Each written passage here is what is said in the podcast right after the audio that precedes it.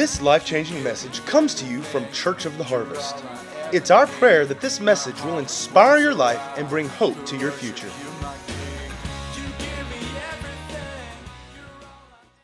Guys, thank you so much for being here this morning. Welcome to Harvest. It is a privilege to have you with us. Uh, all of you guys at Rolling Hills. Yeah, yeah. Mike sent a message a while ago. Said it's me. I'm at Rolling Hills. Uh, glad to have everybody at, uh, at Rolling Hills Apartment Complex joining us for service in the clubhouse this morning as well. And um, guys, it's a it's a privilege to be able to come together, isn't it? Aren't you glad that we, we live in a country where we're free to gather together in the name of Jesus and to lift up his name corporately? I mean, uh, guys, we, we, we, we feel like there's so many things to complain about, but we still have so much freedom. And we know that true freedom is found in Jesus, but when we live in a place where we can gather together and we can exalt and lift up his name together, that's a good thing. Amen? So I just want to welcome you. Um, as I always say, we're a family of Christ followers here at Harvest, and, and, the Lord brought us together. We found that we're stronger together than we are individually, so we've chosen to link arms and accomplish God's purposes in the earth uh, together. We do gather together in community groups, small groups throughout the community throughout the week, but we still love coming together for Sundays. Uh, our, our, our, our, community groups come together to worship the Lord corporately. At, at Harvest, we're a small expression of the body of Christ. Uh, we love God, we love our Father, we want to be just like Him, so we choose to be just like Him by loving loving people and serving the world as the hands and feet of Jesus, right? Uh, if you're part of the Harvest family, we don't have words today. Projectors out. What's the vision? Make, grow, and equip followers of Jesus to fulfill their God given purpose in life. And we do that through. Yeah. So, guys, um, we're, we're in this series uh, that I started a number of weeks ago uh, called um, A Life of Worship. And I, I, told you I'd been feeling for a while this, uh, this urgency to begin to foster, help foster um, a deeper culture of worship within our church family because, you know, uh, like, like I've, I've said each week up till now, I, I think that many, if not most believers, don't really get worship. They don't understand really what worship is. They think it's a 25 to 30 minute period during service where we sing some songs. And, and, and while I can say, yes, that is an expression of worship, I would hope that it's one of the very smallest facets of worship in your life, one of the very smallest expressions of worship in your life. Uh, worship encompasses so much more than that. But much of the church today still believes, we, much of the church still believes that God exists for us. I, always use that example of the, the genie in the bottle, right? Like God is our genie in the Bible. We rub it and he pops out and says, poof, my wish is, your, your wish is my command, right? And how many of you know that God does not exist for us? Isn't that right? We exist. We were created to glorify Him. We were created to bring Him honor and praise, to make Him known and make His name famous in the earth. And I believe that one of the greatest areas that we can improve in our worship uh, toward the Lord is remembering that worship isn't something that we do on Sunday. Worship is something that we do with every, every word that comes out of our mouth, everything we put our hand to, every person we come in contact with. Everything that we do is our act of service to the Lord. It's our worship to Him. Worship isn't something necessarily that you do, a worshiper is who you are. It was who you were created to be. And so we talked about. We talked about week one about how worshipers live a life of uplifted hands. This represents our surrender to Christ and our victory in Christ, right? Our surrender to Christ and our victory in Christ. Worshipers live a life of uplifted hands, it's a posture of our heart. We talked about how worshipers live a life of generosity. And each week we've talked about the wise men. The wise men came to see the baby Jesus. And it says that they were overjoyed and they bowed down. And what did they do? They presented their gifts to him, right? And, and we know that love gives. And this was demonstrated by the Lord. God demonstrated this first through Jesus. Love loves to give. And then last week we talked about how worshipers live a life with their hearts poured out, pouring out our hearts to the Lord, worshiping from the very depths of our soul, our mind, our will, our emotions, our heart, and, and doing so with, with honesty and with, with transparency and with sincerity before the Lord. Nothing hidden. Man, everything just closed on me. That's awesome. And so that's what we've talked about the last, um, the last couple of weeks. And I want to continue on um, from there. Worshippers live a life of the hands. Worshippers live a life of generosity. Worshippers live a life with their hearts poured out. Today, guys, our theme is worshippers live a life bowed down. Everybody say, worshippers live A life bowed down. I want to talk to you about bowing your knee, about kneeling before God in an act of surrender and worship. And so we're going to go back to Matthew chapter 2. If you got a Bible with you, you can turn to Matthew chapter 2. Uh, also, if you have, uh, obviously the notes will not be on the screen this morning, but, um, but if you have the YouVersion Bible app on your phone or your mobile device, uh, you can open that up and you can hit the menu that says more and hit events. And our, these notes that are going to be on the screen should just pop right up on your phone or your mobile device there, and you can follow along with us. But I want to go back to Matthew chapter 2 here for just a, just a minute. And Matthew chapter 2, this is where the wise men encounter Jesus for the very first time. And we know that they, they followed the star, right? And we know it says that when they saw the star, they began to follow it and that they were overjoyed. And why were they overjoyed? Because for literally centuries, the, the, the, people, where the wise men were from, the people believed, they, they had been hoping and they had been praying and believing that God one day would send a Messiah, right? A Savior that would save the world from their sins. And so these wise men, they come to Jesus and they believe that this is that moment as they come before the baby Jesus. They believe this is that moment. And so they come into the house. And so in Matthew chapter 2 and verse 11, it says, On coming to the house, they saw the child with his mother Mary. And what did they do? They bowed down and they worshiped him.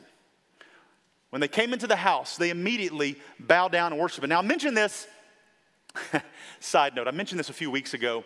Uh, the fact that, you know, around Christmas time, that's when, that's when we talk about the wise men. And we, we've, we've seen all the little movies and, and, and all these different things. And we always picture the wise men, especially at the nativity scene, we see the wise men coming and bowing down before the little, little baby Jesus, right? The little, the little infant, days, weeks old, right? But we talked about that a few weeks ago how most theologians believe that he was actually closer to what? About two, about two years old. Uh, he was probably a toddler. So they come to the house and they immediately bow down and begin to worship. A what? A toddler. They traveled 900 miles to see a toddler. Now, anybody here have a two year old? God bless you. Um, anybody here ever had a two year old? Yeah. Anybody here ever been around a two year old? I think before we're actually parents, how many of you would admit that you probably judged parents that had two year olds before you were a parent? You're watching them in the restaurant, and, and the kids sitting there and they're banging their hands on the table and they're smashing, you know, flick, flicking mashed potatoes on the floor and singing at the top of their lungs. And then mom and dad finally decide to do something about it and, and go to pick them up, but they hold on to the, to the high chair and won't let go, and it's swinging around. And they finally get them on the floor and try to get them to walk, and they go limp like one of them fainting goats. And, and, you know, they're dragging them along. And you, how many of you say you sat back and you were like, why don't they do something with their child? right? Why they let their kid act like that? If I was their mama, and you just fill in the blank with all kinds of stuff, right? When I'm a parent, I'm gonna, and then you have a two year old of your very own. And you've read all the books and you, have you've, you've watched videos and listened to sermons on parenting and all this stuff, and nothing quite prepared you for the hyperactivity of a two year old, right? I heard a comedian, I don't even know if this is politically correct, if it's not, forgive me. I heard a comedian that said two year olds are a lot like crazy crackheads. They, they, they're like tiny little crackheads. They run around with their clothes all mismatched with stuff all over it. They ain't got no teeth and they act drunk all the time. Two year olds. It's like, what is wrong with you? They're all gross. They stick stuff in their body anywhere they can nose and mouth, ears, and their eyes. We had to take one of our kids to the ER that had a raisin stuck up her nose. I'm not going to say who. had to go to the ER because of a raisin stuck up the nose. Like, we had another kid, I'm not going to say which one, but it was a daughter, and she, she liked to pack food in the roof of her mouth. She stored it like a chipmunk. An hour after the meal, she's going, Hey, daddy. And you're like, What's up? And turns out she's got her whole roof of her mouth is packed with mashed potatoes from like an hour or two. You're like, that is so gross. It's like, what is wrong with you? Right? It's for real, though. Seriously happened. Another thing I thought of, I got to say this. I can't imagine what it was like to have a two year old Jesus. Imagine those parents. I was thinking about that, what he looked like, and a hyperactive Jesus. Streaking around, brother could probably run really fast, 90 miles an hour, streaking butt naked, you know, everybody chasing him. Stop! Running across rivers and streams. You stop walking on water, young man. Married, they're in the house and there's a fly on the food. Mary kills it. Jesus like brings it back to life. like, ah. Guys, the wise men traveled 900 miles to see a two-year-old. The wise men traveled 900 miles to see a two-year-old. Now, bowing and kneeling is not something we do much of in Western culture, right? Uh, it very much so in other cultures around the world. We were just when we were just in Zambia eight weeks ago or whatever, and we were we were eating with the chiefs. You you bow to the chief. When you, you come to one of the chiefs, before you look them in the eyes, you you bow and you clap your hand before you talk to the chief. It's it's a matter of respect and honor. And so but this isn't something that we do much in Western culture. Uh, as a matter of fact, it's not something we do a whole lot in the church. Uh, but some of you a few weeks ago, there may be some of you, we talked about how we live a life of uplifted hands. There may be some of you that you may have lifted your hands in the last couple of weeks to the Lord for the very first time. And it was a little uncomfortable and maybe it stretched you a little bit.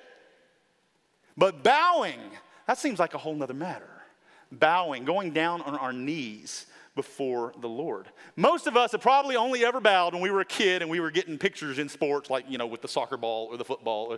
Dad had me doing that at like two weeks old, I, getting pictures of me uh, with uh, the Sorry about that. I just I didn't fulfill his sports dreams, but but he tried, try as he might. Um, but most of us, that, that may be the last time you bowed. You bowed down. You you got a pick your picture made with that football or that that soccer ball, or maybe or maybe you proposed. When else do you bow? We don't bow much in Western culture. The thing is, when we look at the Word of God, though, we see people kneeling all the time in humble submission to the goodness and the faithfulness of God. We see it over and over again. So that tells me that this is something that we should stop and that we should look at because it's something that we're not necessarily accustomed to doing. And so in Psalm 95, in Psalm 95, verses um, 6 and 7, it says, Come, let us bow down. Everybody say, bow down. Let us bow down and worship. Let us kneel before the Lord our Maker, for he is our God, and we are the people of his pasture, the flock under his care. Come, let us do what? bow down. Let us kneel before the Lord our Maker. Why? Because we are his people. We're the flock under his care. Come, let us bow down and kneel. Now, the word that's translated worship in this verse, you guys, I keep forgetting you don't see it. Uh, when it says, come, let us bow down and worship, the word that is translated worship is a Hebrew word, shakah. Everybody say shakah. Not Chaka Khan. Shakah. Sounds a lot like that, doesn't it? Um, the word shakah is used 170 times in the Bible, and it means to bow low or to kneel in worship. The word shakah does mean to worship, but it's more, it's referring to the posture of kneeling low in worship. 170 times we're told to shakah, to kneel before God in worship. So I was thinking, why don't we kneel more? I think one of the reasons we don't kneel more before God is we don't understand His holiness and who He is. We don't completely, we don't, we don't comprehend His holiness. See, I think if, if we understood just how holy God is, then we would understand that we, we, we would want to, we would want to bow low with our face to the ground before Him. See, we even look at the Bible and we see that God is so holy that mortal man can't look upon his face and live right? Because he is so holy. When Moses wanted to see the glory of God, Moses asked, right? And God said, Well, um, you can't handle my full glory. Uh, he said, You're going to see my back when I pass by, right? He said, Because you can't see my face and live. It's not like God kills you, it's He's so holy that we can't look upon His face and live. In fact, we know that in the Old Testament, um, that no one was allowed to go into the Holy of Holies except for the high priest once a year, right? Nobody went in the Holy Holies where the Ark of the Covenant was in the tabernacle and temple, right? Nobody was allowed to go in except for the high priest after he had done all the ritual cleansing and done everything just right. In order, he, I guarantee you, every time they did it just right and in order. Because tradition, I don't, I don't know if it's actually accurate or not, but tradition says that they actually would tie a rope around his leg when he went in. Because when he went in, if they heard a big thump, they would haul him out because he was probably dead. Probably didn't do something right in preparing to go into the presence of God. God is so holy that mortal, sinful man cannot look upon him in his purest form and essence and even live. And so I think that when we start to comprehend that God, we start to understand his glory, the one who simply spoke and created everything in existence, suddenly kneeling before him seems like the reasonable thing to do, does it not? Another thing I recognized here is do you guys know that there's actually not a single place in the Bible where God tells us to kneel down to him? I heard that and I went looking, actually trying to see. You know, God does not tell us he doesn't say bow. You know, like we see in the movies, the bad guys are like, bow before. God never tells us, He never forces us to bow before Him. He doesn't tell us to bow. It's almost as if He knows. He knows that when we come to understanding who He is and what He's done, we'll want to bow. Amen. And we'll do it willingly before Him. We'll lay on our face before Him and worship Him. The only thing he tells us is don't bow to somebody else, right? He says don't bow before other gods. But he doesn't tell us to bow to him because I believe that he knows, he understands that when we truly understand who he is, that we will kneel before him and worship. Come, let us bow down and worship before God. Let us kneel before the Lord, our Maker. So, guys, for weeks I've been trying to inspire you to step out some and in, in your expression of worship and, and, and making your life a worship before the Lord. And, and obviously, obviously not just in church, but in, in every, area, every area, every aspect of your life. To be, to be a worshiper with uplifted hands, to be a worshiper that is generous, to be a worshiper that is open and, and transparent and pours out their hearts to God, and to be a worshiper who lives a life bowed down. And guys, I don't know how many of you have done it before, but sometimes we literally, I I, am partially talking about a heart position, a life bowed down before Him, but I believe that sometimes we need to literally get down on our knees before the Lord and worship Him and say, say, God, I need more of you and less of me. And we say it from this position of bowed down before Him. And so I'm going to give you I'm going to give you three reasons that we bow. And this is not a comprehensive list. This is just three, three of the reasons that we bow down that I think some of you may recognize in your own life. Three reasons that you may need to stop and bow before the Lord your Maker in your own life. So, number one, the first thing I want to mention is we bow in pursuit of our God. We bow in pursuit of God. Now, how many of you remember the story in, um, in Matthew chapter 10 where the rich young ruler comes to Jesus? Nobody does. That's cool. In Matthew chapter 10, the rich young ruler comes to Jesus. And he says in verse 17, he says, it, it, says, Jesus started on his way. A man ran up to him, fell on his knees before him, and said, Good teacher, what must I do to inherit eternal life? Now, you guys, I've read this story so many times and taught on this story, and there was actually something that I missed here. I guess I always focused on the question when he comes to him and says, What must I do to have eternal life? Or I also know the end of the story that he walks away sad, right? And, and so I guess I always focused on that. I never really recognized that he ran to him and he fell to his knees before him. And so this is the rich guy that I imagine people looked at and were like, you know, what's up with this guy? He's got everything that anybody could ever want. Why is he running after Jesus? Why is he falling on his knees before him? But that's what he does. And, and I think the rich young ruler, what he recognized was that, yes, he had what, the things that everybody else wanted, but he was still missing the thing that everybody needed, and that was a Savior. And so he, he thinks maybe it's Jesus and he pursues after him and he falls on his face before him. How many of you know it doesn't matter, rich or poor, young or old, we all need a Savior. So he found himself in the same boat as these, you know, all the maybe poor folks that were gathered around Jesus in that moment. He was, he was no greater than them. He was desperate for a Savior. And so he pursues for the answer to what it was that was missing from his life. He pursues after Jesus. He falls on his knees before him. Some of you, you may be in a place in your life where you're not a committed Christ follower and you know it.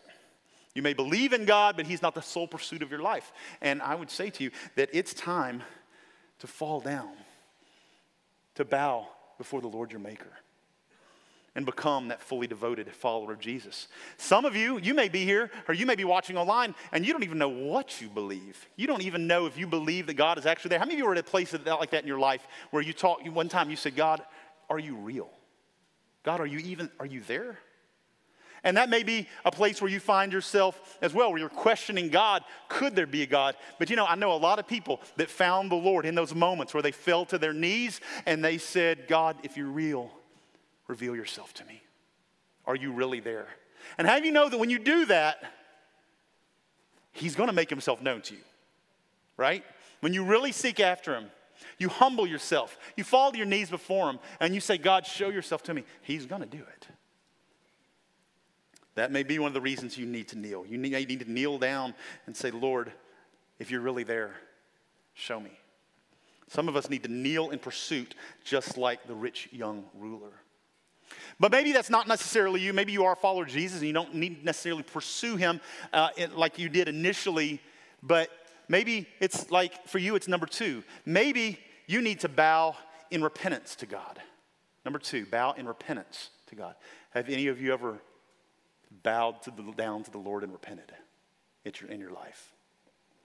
You may need to bow down. And, and guys, because here's the thing we may be, most of us here may be Christ followers, but how many can admit that you still do some things sometimes that you know grieve the heart of God?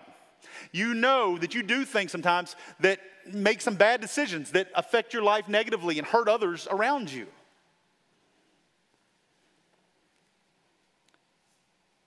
Every week, there's people in church that are smiling big on the outside, but on the inside, you're grieving because you feel guilt and shame for these things that are going on in your life that are kind of hidden when you're in church and around certain people.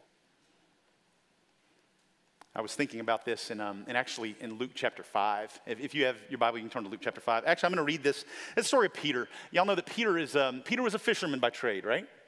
And um, on this particular day, he had been fishing all night long and he caught zilch, right? He caught absolutely nothing. And so uh, Luke chapter 5, and I'll start in verse 4. In verse 4, it says, Jesus sat down and he taught the people from the boat. So we know before that the crowds push Jesus right up to the Sea of Galilee, and he finally sees Peter. Peter's like over there washing his nets, and he says, Hey, man, can I borrow your boat? Can I teach from your boat? And Peter's like, Have at it, man. And so Jesus gets in the boat and begins to teach the people on the shore from the boat. And so that's what we find in verse 4. Jesus sat down and he taught the people from Peter's boat. When he had finished, he said to Peter, Now row out to deep water to cast your nets, and you will have a great catch. Look at verse 5. Master, Peter replied, We've just come back from fishing all night long. And it says right there, we didn't catch a daggum thing. However, if you insist, we'll go out again and we'll let down our nets because of your word. When they pulled in their, up their nets, they were shocked to see such a huge catch of fish. So many people, so many people, so many nets, so many that their nets were ready to burst. They waved to their business partners in the other boat for help. They ended up completely filling both boats with fish until their boats began to sink. Sink. When Simon Peter saw this astonishing miracle, he knelt at Jesus' feet and begged him, saying, Go away from me, Master, for I'm a sinful man. Guys, if you can just picture this for a moment. At the beginning, Jesus tells Peter to go out into the deep and to cast his nets, right? Now, look, we all got trades and things that we're good at. Do you like people coming and telling you what to do when they're not, don't have your specialty? So, you know, can you imagine Pete? I can only imagine Peter, and, and you know, we know a little bit of, you know, Peter, Peter, Peter was a bit feisty.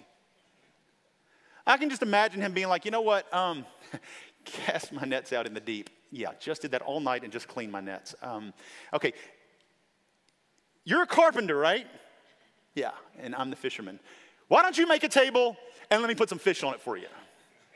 Right? I think that's the way many of us would respond in that moment. You think I missed a spot out there fishing? The, the spot where they were all hiding? You know, why are you giving me advice? Says, but if you insist, he does as he's told. Now, and I've actually always wondered in reading this, I've always read into this, and I've always wondered if Peter did it because the crowds were around. he had all these people that were gathered around that are listening. Says, as Jesus finished teaching, he tells Peter to, to go out and cast his nets. I wonder if there's people around. I, there was part of me that's always wondered if Peter was trying to save face just a little bit. All right, yeah, I'll do that. Okay.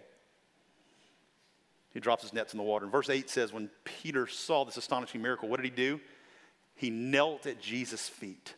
Guys, this is an act of repentance. This is a repentant heart. Look at his heart. He, he doesn't say, bow down and go, okay, that was pretty cool. I'd like some more fish. Can you do that again? Now, what does he say? He says, Go away from me, Master. I'm a sinful man. He says, I'm too much of a sinner. You don't want to be around me. You guys see, that's an act, that's a heart of repentance. Aren't you glad that Jesus never turns away a repentant heart? We should all be very glad for that. You may be here, you may be here today, or you may be watching online, and you feel a little bit uncomfortable because you don't do the church thing normally. And you always wondered, I've heard people say that, man, if I came to, I've invited people to church and be like, if I came to church, man, lightning would strike or the roof would cave in. Hmm.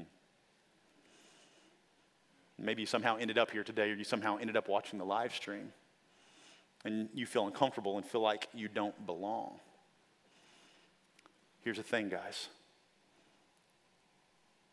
No matter how bad you are, how many of you know that we belong in the presence of God with a repentant heart?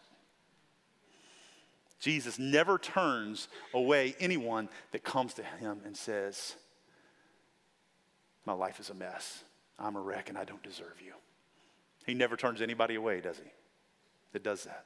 Peter felt this way, and he falls to his knees, and we see this repentant heart. And Jesus, how does Jesus respond to him? He says, Guess what, Peter? From now on, you're not even going to fish for fish. You're going to be a fisher of men. And he says, Follow me, right? And that started with Peter being obedient and bowing his knee in repentance before the Lord. So we see him here kneeling down in repentance. And maybe that's something, maybe you recognize in your own life. Maybe that's something that you need to do. Maybe you need to bow down. Maybe you need to bow before the Lord and say, Lord, I've got this issue in my life.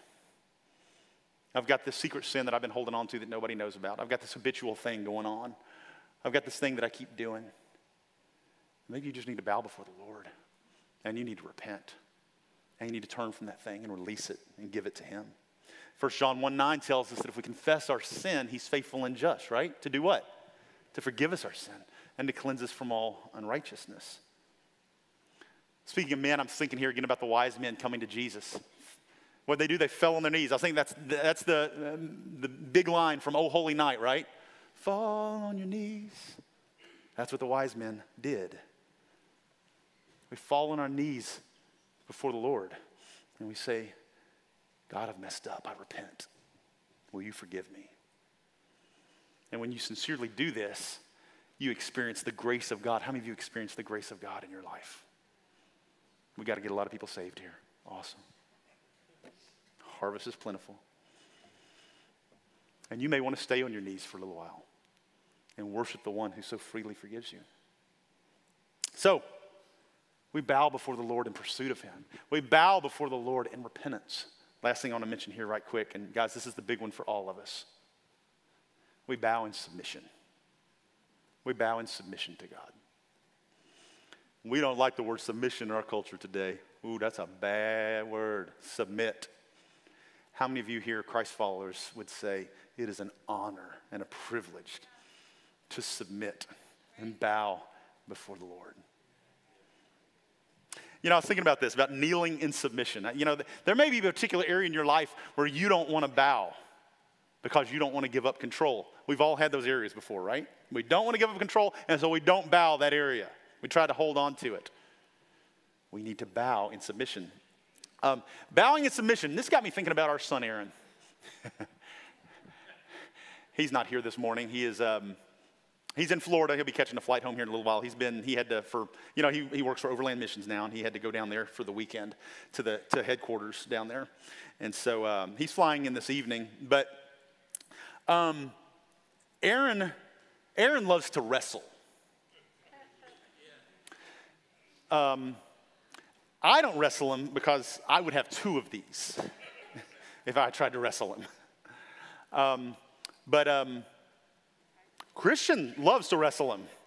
Christian loves to wrestle him. So does Titus, wherever Titus went. Oh, also over there. These two right here. Yeah, they, they, they love to, they, will they'll wrestle, wrestle with Aaron all day long. I, I, I don't, I don't get it.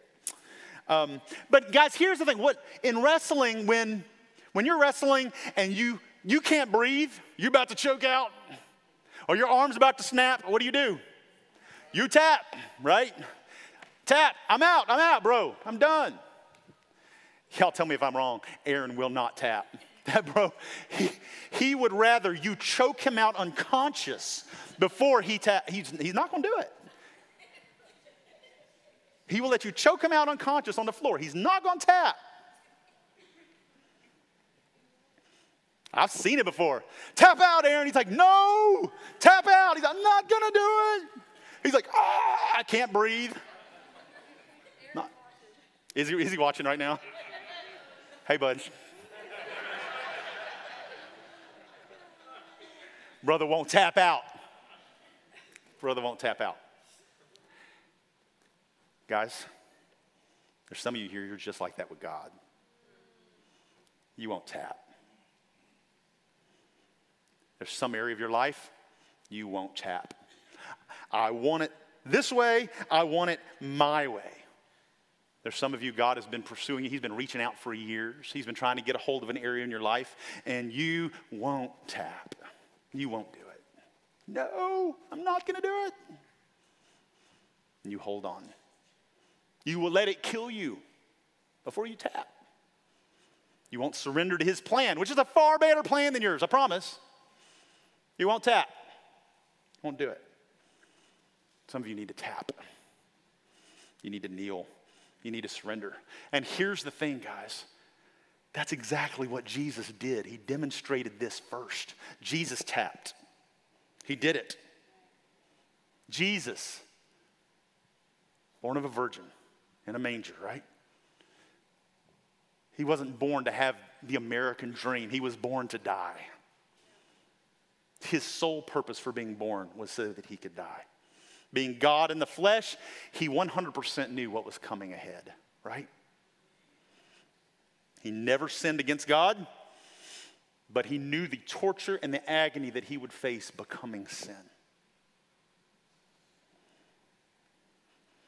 How many of you know that everything that we've ever done wrong, that's what he became as he hung on that cross? So much so, the Bible tells us that the Father had to turn his face away from him, right? Remember that holiness thing? The Father had to turn away from Jesus. Jesus faced the terror of dying on the cross without the presence of his Father who had been there with him from day one. Jesus understood what was coming and he willingly submitted to the Father's will in that moment. He tapped, he surrendered. Look what Jesus did. It, it, you guys know this from Luke chapter 22. This is in the Garden of Gethsemane. It says, He withdrew about a stone's throw away, a, a stone's throw beyond them. He knelt down and he prayed. He said, Father, if you're willing, take this cup from me. Yet not my will, but yours be done. What did Jesus, the Son of God, do? He bowed down. He knelt and he prayed. He got down on his knees. What did he pray? He prayed a prayer of surrender. He says, Father, I know your plan. It'd be really cool if there's a little detour around this next part. That would be really awesome.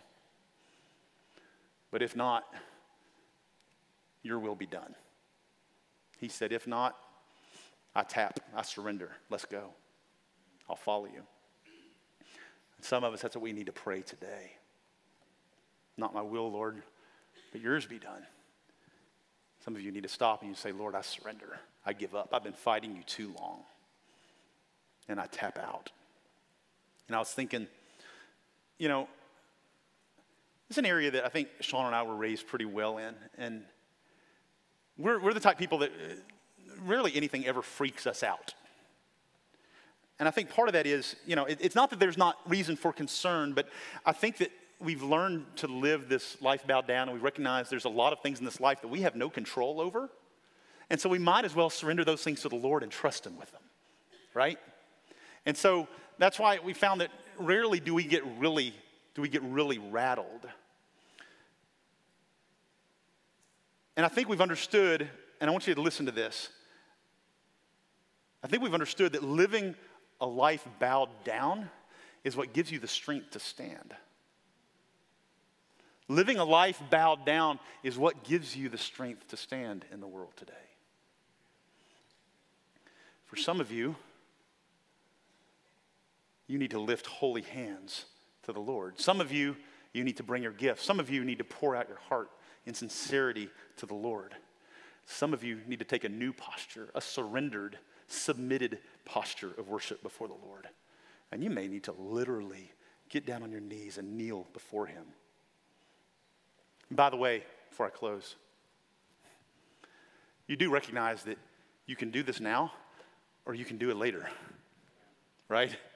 You, you can make the decision to bow now or you can do it later. But the Bible tells us that you will bow to Him one day. You can kneel now in pursuit. You can kneel now in repentance. You can kneel now in submission and worship. Or one day you'll bow and there will be regret and shame when you bow. Here's what Philippians 2 8 says.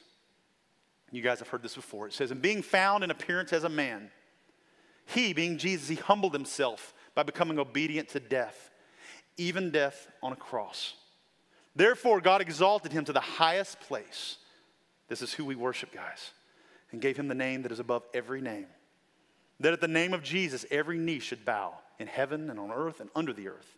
And every tongue acknowledge that Jesus Christ is Lord to the glory of God the Father. You can bow now or you can bow later. And even later, He's not forcing you. He doesn't put a knife to your throat to make you bow you're finally going to see him for who he really is. and you're going to recognize, your body itself is going to recognize your only reasonable service is going to be to throw yourself at his feet. You can bow now or you can bow later. God never told us to bow down to him because he knew that once we understood who he was and what we had done, that we would know our only reasonable response was to bow down low before him and to worship him. Worshippers live a life bowed down. I want to invite the worship team to come up as we close. We will continue next week. And I want to invite everybody to stand up with me for just a minute. Now, y'all know from my previous uh, weeks of this series here that my uh, last 10 minutes or so is our activation time. as we go through a life of worship, this series. Now, I just made myself a few notes. I was thinking about where everybody would be at today. You may recognize that it is time to kneel down and surrender before the Lord in your life. You recognize that you're in control and not Him, and that you have not let go you recognize that you need to surrender. There may be an area of your life that you are trying to keep control of desperately. You're hanging on to it with everything you've got, and you recognize, I've got to let this go. You're trying to have it your way, and you need to surrender, and say, God, not my will, but yours be done. You may be here today and you got another reason to bow. Maybe you do need to bow down in repentance before the Lord. You know that there's stuff in there that you haven't you haven't given to him. You know there's stuff in your life, like I said, that may very well be hidden, may be habitual, things that you don't tell anybody about, things that you've let slip that you know grieves the heart of God. Guys, we got to remember how good He is. And we need to fall to our knees. And we need to repent and give those things to Him and turn away from our sin. Amen? You may be in a really good place in your life, but you recognize that you need to kneel before the Lord in simple thanksgiving for all that He's done. Guys, we're, we are not nearly thankful enough. That's why we deal with so much depression and, oh, woe is me. Because we've forgotten what it means to be thankful. We forget, like I talked about last week, about God's faithfulness that sustained us in the past and his, his power, empowerment in our future.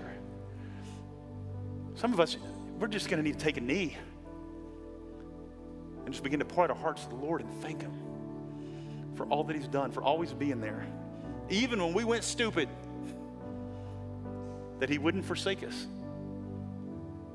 He was always there. You may recognize that you've never knelt before the Lord. You've never surrendered your heart to Jesus. That's the greatest reason of all to bow your knee to Him. Say, Lord, I give my heart to you. Reveal yourself to me. So the worship team's going to play. And guys, I want us to take just a moment. And I want us to bow before the Lord. If for some reason you can't, that's fine. Or you don't feel comfortable, no condemnation whatsoever. Sit down in your chair and just sing or pray or worship the Lord. But I want us to kneel before the Lord. So let's do it, guys.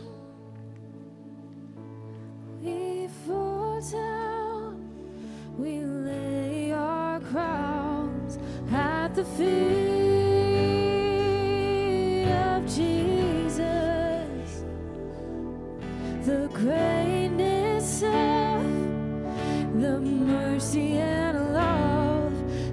the feet of Jesus. Sing it again, we fall. We fall down, we lay our crowns at the feet of Jesus. The greatness of mercy and love at the feet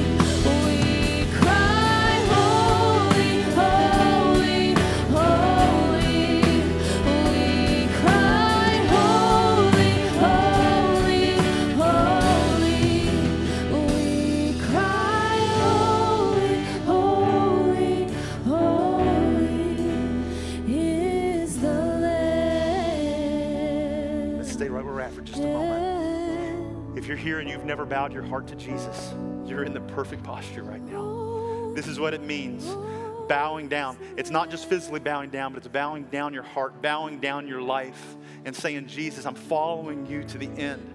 I give up my own selfish desires and even my own selfish dreams. I lay those things down at your feet and I say, Lord, not my will, but yours be done. You repent and you turn from those things in your past. You turn from those things that grieve Him. You hand them over to Him. And then you focus your eyes on Jesus. You make Him Savior and Lord of your life.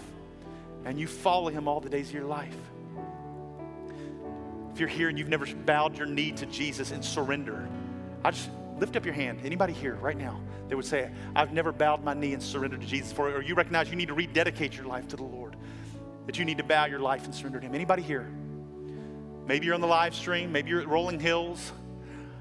I encourage you, this is your moment to say yes to Jesus. Greatest moment of your life on earth is when you allow Him to make you a new creation, take away all the junk, all the guilt and the shame, all the stuff that you've gathered up in, in your life on earth, and to rid you of that and to give you life and life abundantly.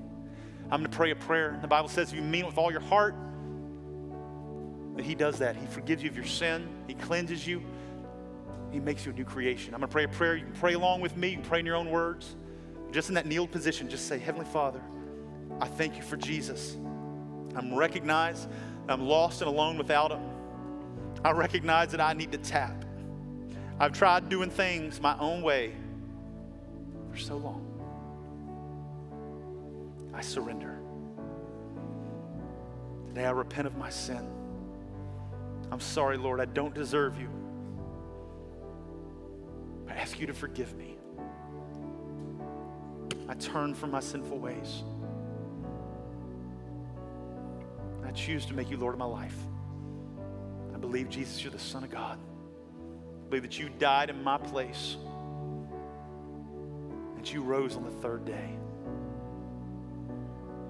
I choose to follow you to the end. I fix my eyes on you, Lord. Say, Holy Spirit, fill me and empower me to be everything you've called me to be in Jesus' name.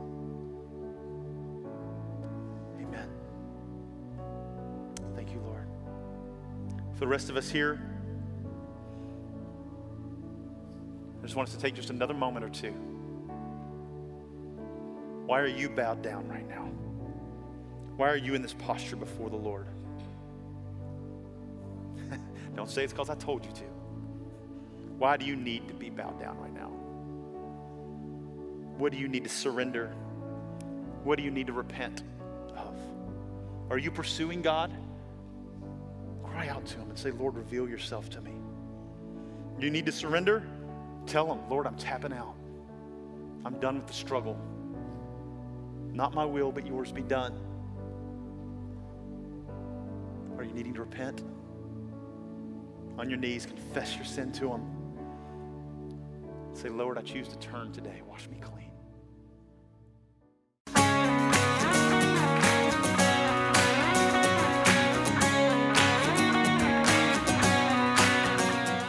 If you'd like to get more information about resources from Church of the Harvest, please check out our website at midsouthharvest.org.